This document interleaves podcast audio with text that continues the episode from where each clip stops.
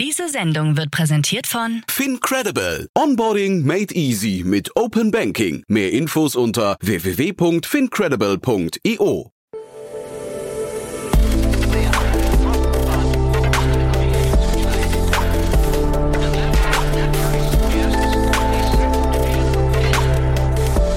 Startup Insider Daily.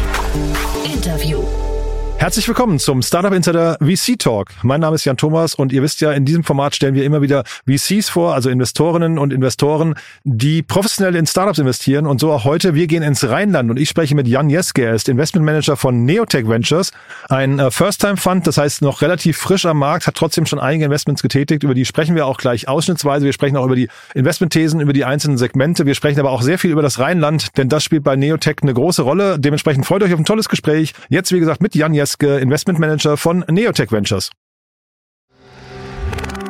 Werbung.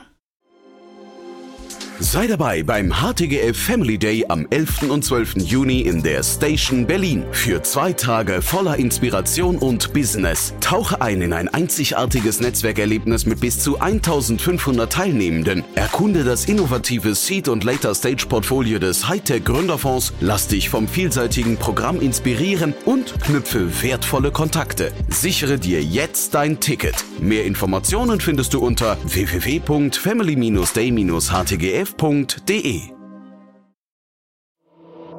Startup Insider Daily. Interview. Sehr schön, ich freue mich. Jan Jeske ist hier, Investment Manager von Neotech Ventures. Hi Jan. Hi Jan, vielen Dank für die Einladung. Freue ja, mich hier zu sein. Freue mich, dass wir sprechen. Äh, Neotech, äh, ja, Köln, ne, da seid ihr beheimatet. Äh, ist eine, da passiert viel in der Gegend, glaube ich gerade. Ne? Gibt eine ganze Reihe an VCs dort. Erzähl doch mal, was euch besonders macht. Ja, tatsächlich, du sprichst es an. In Köln ist gerade viel los und äh, wir freuen uns dabei zu sein, einfach Teil dieses Ökosystems zu sein. Sonst kleiner Abriss zu uns. Ich würde es als als Überschrift betiteln mit ähm, generalistischer Early Stage Venture Capital Fonds eben mit Sitz in Köln. Wir investieren typischerweise in den Phasen ja Pre-Seed, Seed, Series A, alles was sich dazwischen ergeben hat in den letzten Jahren an, an lustigen Bezeichnungen fast. Ich finde das immer ein bisschen besser festzumachen an der Ticket Size, die liegt bei uns initial zwischen 250.000 und 1,5 Millionen Euro. Ähm, natürlich mit der Option, in weiteren Runden signifikant nachzulegen. Ähm, sind, ein, wie gesagt, ein generalistischer Fonds, schauen uns branchenthematisch sehr breit um. Das heißt, wir schauen uns wirklich verschiedenste Verticals an, schießen ein paar Themen aus, die wir einfach nicht verstehen, wie zum Beispiel Life Science, aber sind sonst sehr offen für, für verschiedenste Bereiche. Gleichzeitig haben wir ähm, tatsächlich aber einen klaren Tech-Fokus. Das ist für uns aktuell ja primär Software as a Service Cases, digitale Plattformmodelle, Marktplatzansätze äh, und so weiter. Hardware schließen wir nicht aus, haben wir tatsächlich noch nicht gemacht und äh, präferieren tatsächlich aber B2B-Themen. Sonst äh, schon schon äh, leicht angerissen, aber relevant nochmal zu erwähnen. Wir investieren deutschlandweit, haben aber einen Fokus hier auf das äh, auf die Region Rheinland mit klarem geografischen Fokus hier, ja. Jetzt sagst du, ihr seid generalistisch unterwegs. Ähm, ich finde das immer eine spannende äh, Frage, dieses monothematische, klarer äh, Sektorfokus äh, versus generalistisch. Warum seid ihr generalistisch unterwegs? Ähm, es gibt einfach super viele spannende Teams. Wir möchten uns da eigentlich nichts ausschießen. Also am Ende sind wir ein Early-Stage-Investor, investieren in, in ja, hervorragende Teams und äh, sehen da ein bisschen die Problematik, sich da zu, zu, eng äh, irgendwie zu fassen auf spezifische Themen. Am Ende investieren wir in Experten in den Branchen, haben selber nicht den Ansatz, konkret im täglichen Geschäft mitzusprechen, sondern schauen da eher aus einer generell strategischen, vielleicht aus einer Finanzierungsperspektive drauf und äh, sind dementsprechend ja breit aufgestellt und haben da nicht das, den Nachteil, dass wir Themen konkret ausschließen müssen, obwohl wir das Thema super spannend finden. Hervorragende Teams. Ich meine, das sagen ja letztendlich wahrscheinlich die meisten VCs, ne? Gerade in der frühen Phase, es geht ums Team. Aber was macht aus deiner Sicht oder aus eurer Sicht ein hervorragendes Team aus? Ja, also am Ende muss es uns überzeugen. Natürlich irgendwie komplementär ist ganz cool, wenn du irgendwie ein paar Leute oder eine Person hast, die irgendwie die Business-Seite abdeckt. Dann natürlich irgendwie das Thema Tech ist für uns super relevant. Also am besten irgendwie ein CTO mit im Gründungsteam. Ähm, am Ende ist es irgendwie so zusammenzufassen, müssen, wir müssen dem Team zutrauen, dass sie die besten Leute heiern,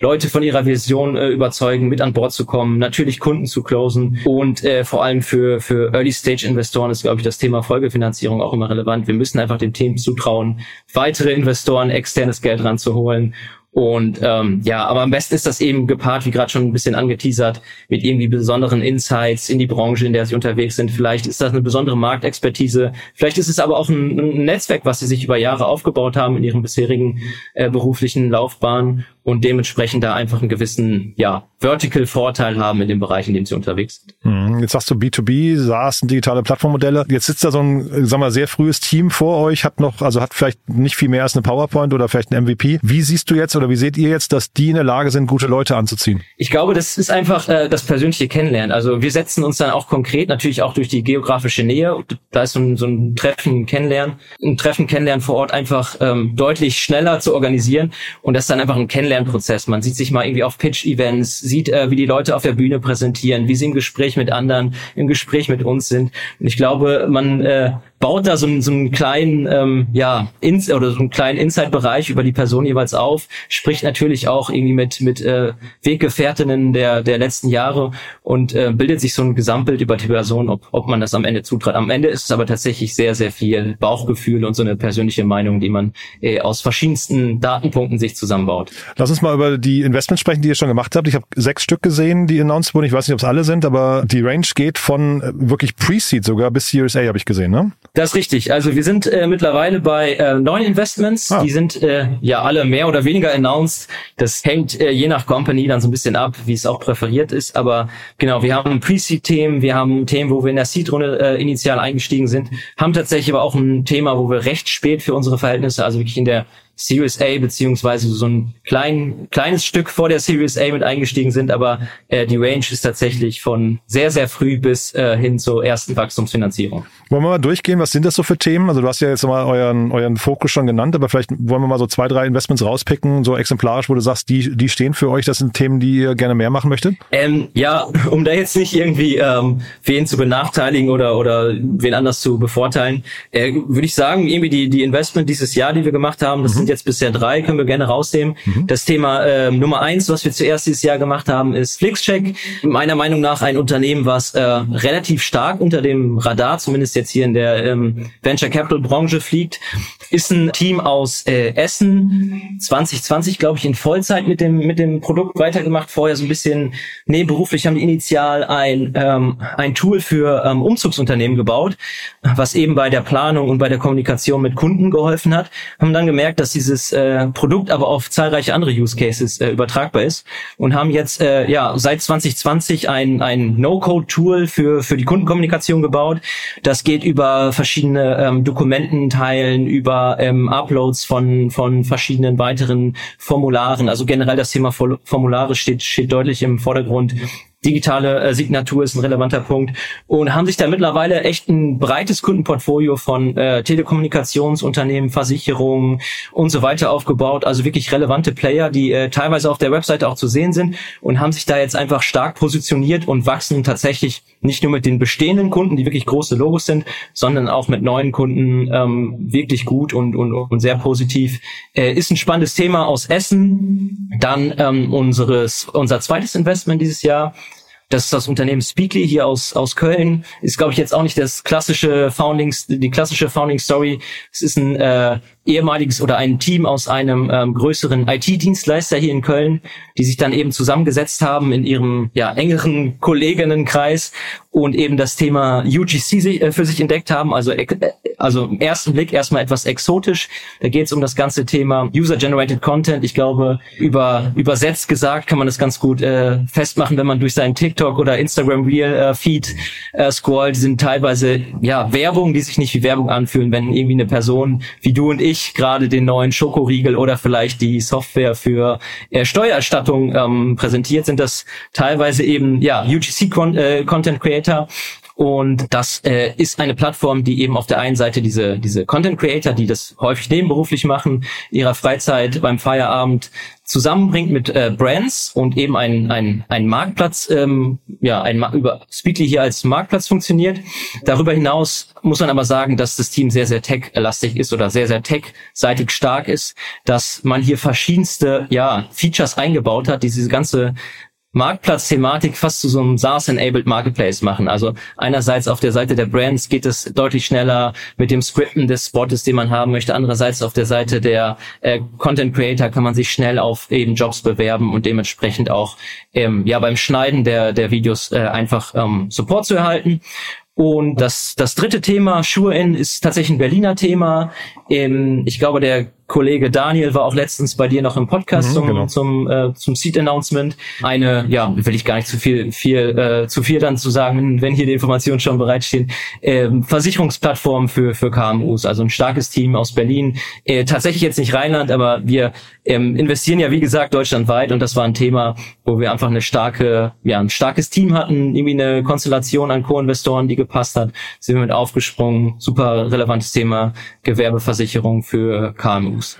Und jetzt diese drei Beispiele, was sehen die jetzt in euch? Also warum, warum, ich meine, der Markt ist ja jetzt ähm, auf beiden Seiten nicht ganz, ähm, ganz logisch immer. Ne? Also du hast jetzt gerade schon gesagt, ihr seid generalistisch unterwegs, aber auch ein Startup wählt ja sehr genau aus, zumindest wenn es die Möglichkeit hat. Warum haben die sich für euch entschieden? Ja, also ich glaube, das äh, schreibt sich jeder Fund irgendwie auf, auf die eigenen Fahnen, äh, dass man irgendwie Hands-on-Support äh, bieten kann. Tatsächlich äh, können wir das vielleicht noch ein bisschen glaubwürdig, vor allem als, als äh, First-Time-Fund aktuell noch vertreten, sind ein Team von, von fünf Leuten, kleines Team, aber bei neuen Investments äh, kann man sich da immer sehr gut kurzschließen, beziehungsweise ist da mindestens immer ein bis zwei Personen schnell und kurzzeitig äh, verfügbar. Natürlich irgendwie langjährige Erfahrung, die beiden Founding-Partner äh, Simon und BJ haben das ganze Thema irgendwie seit 20 Jahren gemacht in verschiedenen Fonds, verschiedene Companies betreut, jetzt über die letzten Jahre dann natürlich auch mit ihrem ersten eigenen Fonds sehr, sehr viel Erfahrung aufgebaut, wo man einfach ähm, immer mal wieder einfach als Sparringspartner beiseite stehen kann. Sonst Thema Netzwerk, ich glaube, da muss man jetzt nicht viel Neues erzählen. Irgendwie ein essentieller Bestandteil eines VCs ist das eigene Netzwerk. Da können wir natürlich irgendwie auf verschiedenste Branchenexperten zugreifen, auf, auf potenzielle Kunden, auf, auf Partner, die vielleicht im Bereich Sales Marketing äh, Support, natürlich LP ähm, Support auf uns, also der Support unserer LPs sind da auch immer äh, super relevante Sparringspartner mit dabei.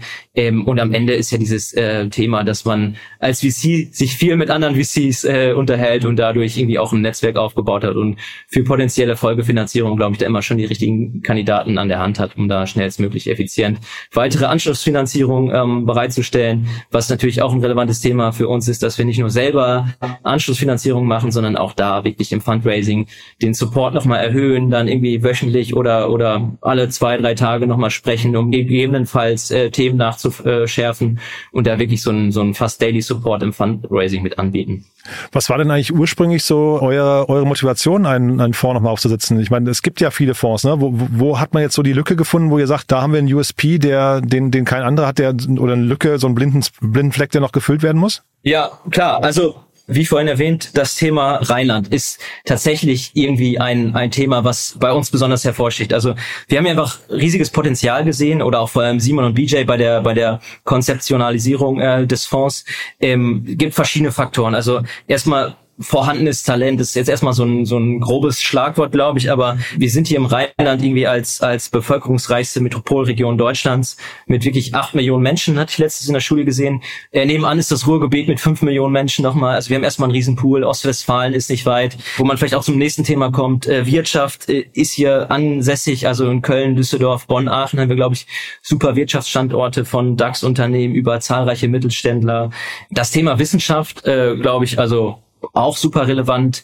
RWTH Aachen, die Unis hier in Köln, Bonn, Düsseldorf, die WHU ist auch nicht weit. Also wir haben hier ein Pool aus Talent, Wirtschaft und Wissenschaft und natürlich, was äh, ich jetzt auch in den letzten Jahren hier äh, miterleben durfte, ein sehr, sehr stark wachsendes Ökosystem im, im Startup-Bereich. Also es gibt hier die lokalen Digi-Hubs, es gibt die jeweiligen Wirtschaftsförderungen, die eigene Startup-Units aufbauen zahlreiche Uni-Initiativen. Hier das Gateway in Köln ist da super gut aufgestellt in den letzten Jahren. Äh, du hast vorhin gesagt, zahlreiche VCs. Also ich glaube, da müssen wir jetzt auch nicht alle Namen durchgehen. CVCs sind hier, äh, Angels und ich glaube, ja, ähm, Erfolgsgeschichten tatsächlich jetzt in den letzten Monaten und Jahren, Lina X, DeepL, SoSafe, äh, Sastrify, sind alles Themen, glaube ich, die auch auf das ähm, Ökosystem hier wieder zurück mhm. einzahlen.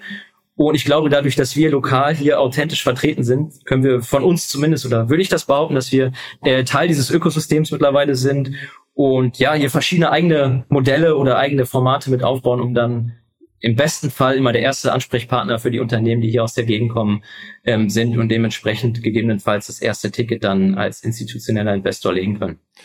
Die Unternehmen, mit denen ihr sprecht, also jetzt nehmen wir mal vielleicht Speakly als Beispiel. Du hast ja schon gesagt, ihr seid dann quasi sehr erreichbar für die, für die Startups. Aber was seht ihr jetzt in so einem Unternehmen? Muss da jedes, also geht ihr mit der Logik raus, dass so ein Unternehmen immer ein Fondsreturner werden muss äh, oder das Potenzial haben muss? Oder was ist so das Ziel hinterher? Wann sagt ihr, es war ein gutes, gutes Investment? Ja, also tatsächlich sind wir da äh, entsprechend eigentlich ein relativ äh, klassischer äh, Venture Capital Fonds, dass wir eben nach äh, Fonds-Returnern suchen. Und ich glaube, bei Speakly war das Thema auch oder ein, ein Grund für das Investments natürlich ähm, das Team, wo wir sehen, dass es jetzt vielleicht nicht unbedingt nur bei dem Thema UGC bleibt, sondern dass man auch, glaube ich, aufgrund dieser extremen Flexibilität, Dynamik in der Produktentwicklung äh, sehr schnell andere Felder vielleicht auch, ähm, oder wenn sich das Thema UGC ein bisschen dreht, auch jetzt mit dem Thema Gen AI, glaube ich, sehr viele andere Themen rund im Social Media, Marketing und so weiter ähm, abdecken kann und sollte natürlich am Ende immer das Potenzial auf einen Fund Return haben, ja.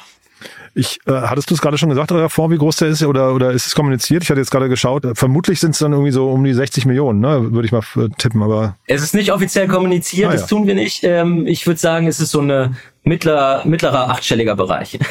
okay, ja. Nee, muss ja sein, du hast ja vorhin gesagt, ihr investiert initial zwischen 250 und 1,5 und dann hast du äh, gesagt, ihr könnt nochmal signifikant nachlegen. Das klingt ja schon so als, und man, in der Regel hat man bei einem Fonds ja wahrscheinlich so 15 Investments oder so, vermute ich mal, ne? Ja, also wir, wir ziehen auch 15 bis 20 ab jetzt im, ja, in der Fonds. Okay, also dann landen wir irgendwo so in der Dimension. Ähm, Gibt es denn Dinge, die ihr nicht macht, also wo, wo ihr strikt sagt, äh, dass, dass äh, du hast ja vorhin schon so ein bisschen so ein paar Ausschlusskriterien, Life Science hast du, glaube ich, gesagt, weil es möglicherweise irgendwie ein Thema ist, das ihr nicht richtig versteht, aber typischerweise höre ich hier sowas wie äh, Glücksspiel, Pornografie, Drogen, so, solche Geschichten. Ne? Äh, Krypto haben viele gesagt, machen sie nicht. Gibt's andere Themen? Ja, ich glaube, du hast es da gerade schon äh, ganz gut getroffen. Also äh, Themen wie Glücksspiel und so weiter sind auch einfach ausgeschlossen bei uns von den Statuten. Aber genau, Life Science, da bedarf es einfach viel tieferer Expertise, die wir jetzt auch in ein paar Wochen oder Monaten nicht aufbauen können.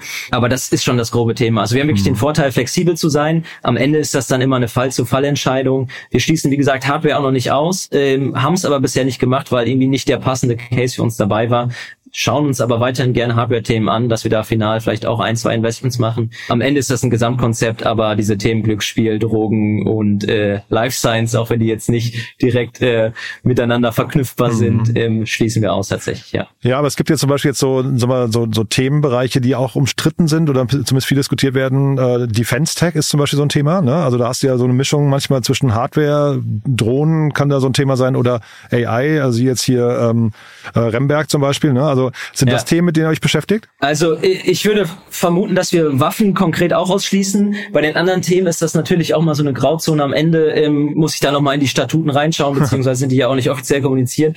Äh, am Ende investieren wir aber nicht in Waffen und ähm, sind trotzdem aber irgendwie am Ende Rendite getrieben und, und müssen das machen, was am besten für, für, für den Return des Funds läuft, aber haben da gewisse Statuten, die wir eben Themen rund um Waffen ausschließen müssen. Ja, ja. der Trick bei äh, Defense Tech ist ja, dass äh, alle jetzt sagen, es ist ja eher Frieden, nicht nicht äh, nicht Krieg. Ne? Also, aber deswegen frage ich nur. Ne, es gibt auch andere. Zum Beispiel, wir hatten hier einiges, ähm, einige VCs schon, die damals gesagt haben, sie haben dann nicht in Scooter oder nicht in äh, Quick Commerce investiert. Ne? Und dann ja. hast du natürlich auch schwierige Diskussionen zum Teil mit deinen LPs vielleicht gehabt, zeitweilig jetzt im Nachhinein wirst du vielleicht gelobt dafür. So Hype-Themen macht ihr die? Also ähm, das Thema genau Defense Tech habe ich jetzt auch letztens bei der Project A-Konferenz gab es ja mehrere ähm, genau. Deep Dives darüber. Der Uwe Horstmann ist da relativ, äh, sagen wir, tief verankert schon im Thema, ne? Tatsächlich haben wir bisher auch noch nicht viele Cases da gesehen, dass wir uns dementsprechend konkret Gedanken gemacht haben oder danach mhm. gesucht haben. Also wir haben das tatsächlich in diesem ja, Hype-Jahr 2021 auch viel gesehen. Da gab es ja verschiedenste Ansätze von äh, Quick Commerce über die ähm, Amazon FBA ähm, Aggregatoren. Haben wir uns tatsächlich auch angeschaut, haben aber da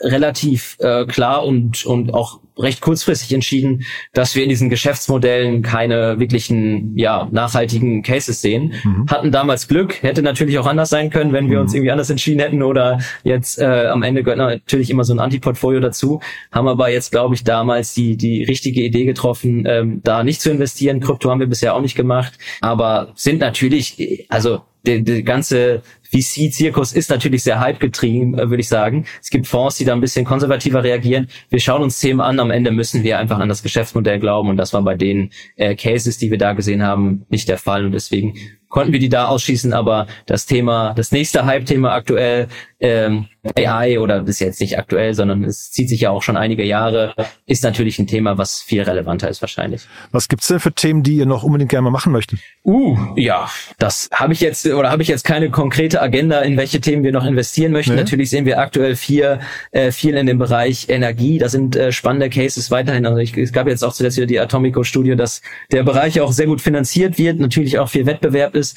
Aber ich denke, ähm, dass man da auch weiterhin spannende Cases sieht, um, um, um das Thema eben ähm, Klimakrise, Klimawandel auch, auch irgendwie anzugehen. Ich glaube, da haben wir gerade einige spannende Themen auf dem Tisch. Vielleicht wird da was in nächster Zeit äh, funktionieren, announced.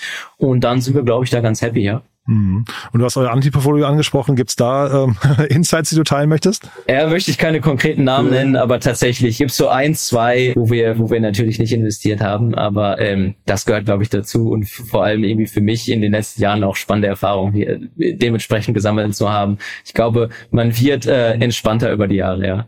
Gibt's denn, äh, ist ja mir auch ganz spannend, so Fehler, die, die gemacht wurden äh, bei euch in der Vergangenheit, vielleicht auch strukturelle Fehler oder sowas? Also da, da kann man ja auch nochmal viel lernen ne, aus Fehlern. Ja, also ist natürlich ein First-Time-Fund. Also wir, wir sind da, glaube ich, ähm, versuchen da sehr auf Augenhöhe auch auch ähm, zu agieren äh, mit mit Foundern, mit Netzwerkpartnern. Ich glaube tatsächlich, äh, man man hat da natürlich verschiedene ja Priorisierungen. Vielleicht fällt man dann da ein Case ab oder oder also nicht ein Case, sondern da ein Thema, weil man gerade ein Investment Case mehr priorisiert hat, was ja auch der Kern unseres äh, unseres Geschäfts ist. Aber ich glaube, wir haben jetzt ähm, durch zwei neue Hires einfach noch mal ein bisschen mehr Power im Team, haben eine Plattformmanagerin geheiert, die einen super äh, Job macht rund um das Thema Investor Marketing, äh, eigene Events und so weiter organisiert, um einfach die Brand noch ein bisschen zu pushen, was vielleicht in den ersten ein, zwei Jahren nicht so gut geklappt hat, weil wir das immer ein bisschen nebenbei versucht haben und da eine gewisse Expertise gefehlt hat. Aber ich glaube, da sind wir jetzt dementsprechend ganz gut aufgestellt, eben das Thema auch ähm, Branding nochmal weiter voranzutreiben, vor allem ein bisschen mehr Professionalität geschuldet.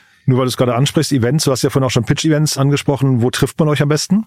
Also tatsächlich hier äh, im, im Rheinland sind wir eigentlich auf allen regionalen, lokalen Events oder auf fast allen irgendwie vertreten. Das ist tatsächlich auch unser unser Ansatz, unser Anspruch, ähm, da immer mit mindestens oder normalerweise mit einer Person, nicht mehr als eine, sondern dass wir uns da gut aufteilen. Hier vor Ort sind wir sehr connected, machen auch eigene Events. Es gibt ein Founders Dinner, wo wir einfach in, in verschiedenen Städten ja Gründer ein Gründer und Gründerinnen einladen, zusammen Abend zu essen und, und sich irgendwie zu connecten. Äh, haben organisieren, organisieren selber Pitch Events im, im Rahmen der Startup Woche Düsseldorf dieses Jahr. Verschiedenste Formate hier im Rheinland. Sonst sind wir natürlich auch deutschlandweit unterwegs, sind auch gerne in, in Berlin äh, vor Ort auf verschiedenen Veranstaltungen. Sonst, wenn man uns unbedingt erreichen möchte und das äh, vielleicht nicht auf dem Event gerade äh, geklappt hat, sind wir äh, alle auf, auf LinkedIn im Releasen demnächst eine neue Website, wo man nochmal mehr Informationen vorbereitet bekommt und man sich auch jederzeit bei uns melden kann. Und tatsächlich gibt's auch standardmäßig die Option, einfach dein eigenes äh, Pitch-Deck hochzuladen und sich darüber bei uns dementsprechend zu bewerben oder den ersten Kontakt aufzunehmen. Sehr cool. Haben wir irgendwas Wichtiges vergessen? Bestimmt. Bestimmt, ja. Nee, du kannst gerne mal kurz drüber nachdenken. Also ich äh, von meiner Seite aus sind wir mit den Fragen durch, aber ich, äh, vielleicht kannst du mir noch sagen, was fehlt in dem Rheinland noch? Was, ähm, wenn sich da Leute, weil du hast jetzt Rheinland wirklich, das klang ja sehr lokalpatriotisch, ja. Gibt's da Dinge, wo vielleicht Gründerinnen, Gründer sich überlegen sollten, ins Rheinland zu ziehen?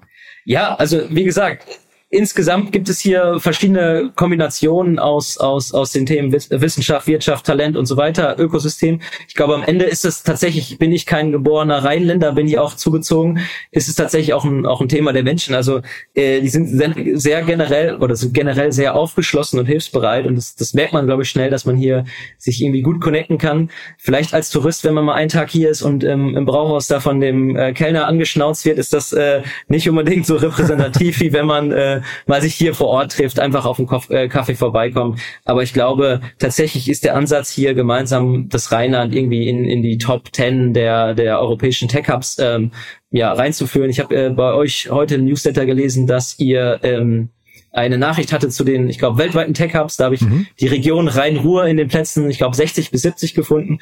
Und da ist klar der Ansatz, dass wir hier als Teil dieses Ökosystem, Ökosystems helfen, die Nummer einstellig zu machen, würde ich sagen. Perfekt. Dann behalten wir das im Blick. Ich drücke die Daumen. Äh, Jan hat mir großen Spaß gemacht. Vielen Dank. Hat ja. mich auch gefreut. Super. Dann bis zum nächsten Mal. Ciao, ciao. Ciao. Startup Insider Daily. Der tägliche Nachrichtenpodcast der deutschen Startup-Szene. Ja, das war also Jan Jeske, Investmentmanager von Neotech Ventures und das war ja ein schöner Ausflug ins Rheinland, finde ich. Man hat den Lokalpatriotismus quasi in jeder Pore gespürt, finde ich, in jedem Satz. Finde ich super und finde auch die Ambition, Rhein-Ruhr in die Top 10 der europäischen Tech-Hubs zu führen, äh, finde ich eine, ein super Ziel. Also dementsprechend mal gucken, wie das weitergeht. Wir bleiben auf jeden Fall dran. Bin sicher, dass Jan oder seine Kollegen nicht zum letzten Mal hier zu Gast waren. Wenn es euch gefallen hat, natürlich wie immer die Bitte gerne weiterempfehlen an Menschen, die hier mal reinhören sollten. Zum Beispiel an welche, die sich vielleicht mit Neotech mal beschäftigen sollten, die Neotech vielleicht noch nicht kennen. Vielleicht kennt ihr ja Startups, die in der frühen Phase auf Kapitalsuche sind. Ihr habt es ja gerade gehört, ab 250.000 Euro geht's los bis 1,5 Millionen Euro. Also dementsprechend frühe Phase, spannende Themen, vor allem B2B, digitale Plattformmodelle und SaaS, Tech-Fokus, Life Science weniger. Also ihr habt es ja gerade mitbekommen. Dementsprechend gerne weiterempfehlen an Menschen, die Neotech kennenlernen sollten. Dafür vielen Dank an euch. Ansonsten euch einen tollen Tag und vielleicht hören wir uns ja nachher nochmal wieder und falls nicht nachher, hoffentlich spätestens morgen. Bis dann, alles Gute. Ciao, ciao.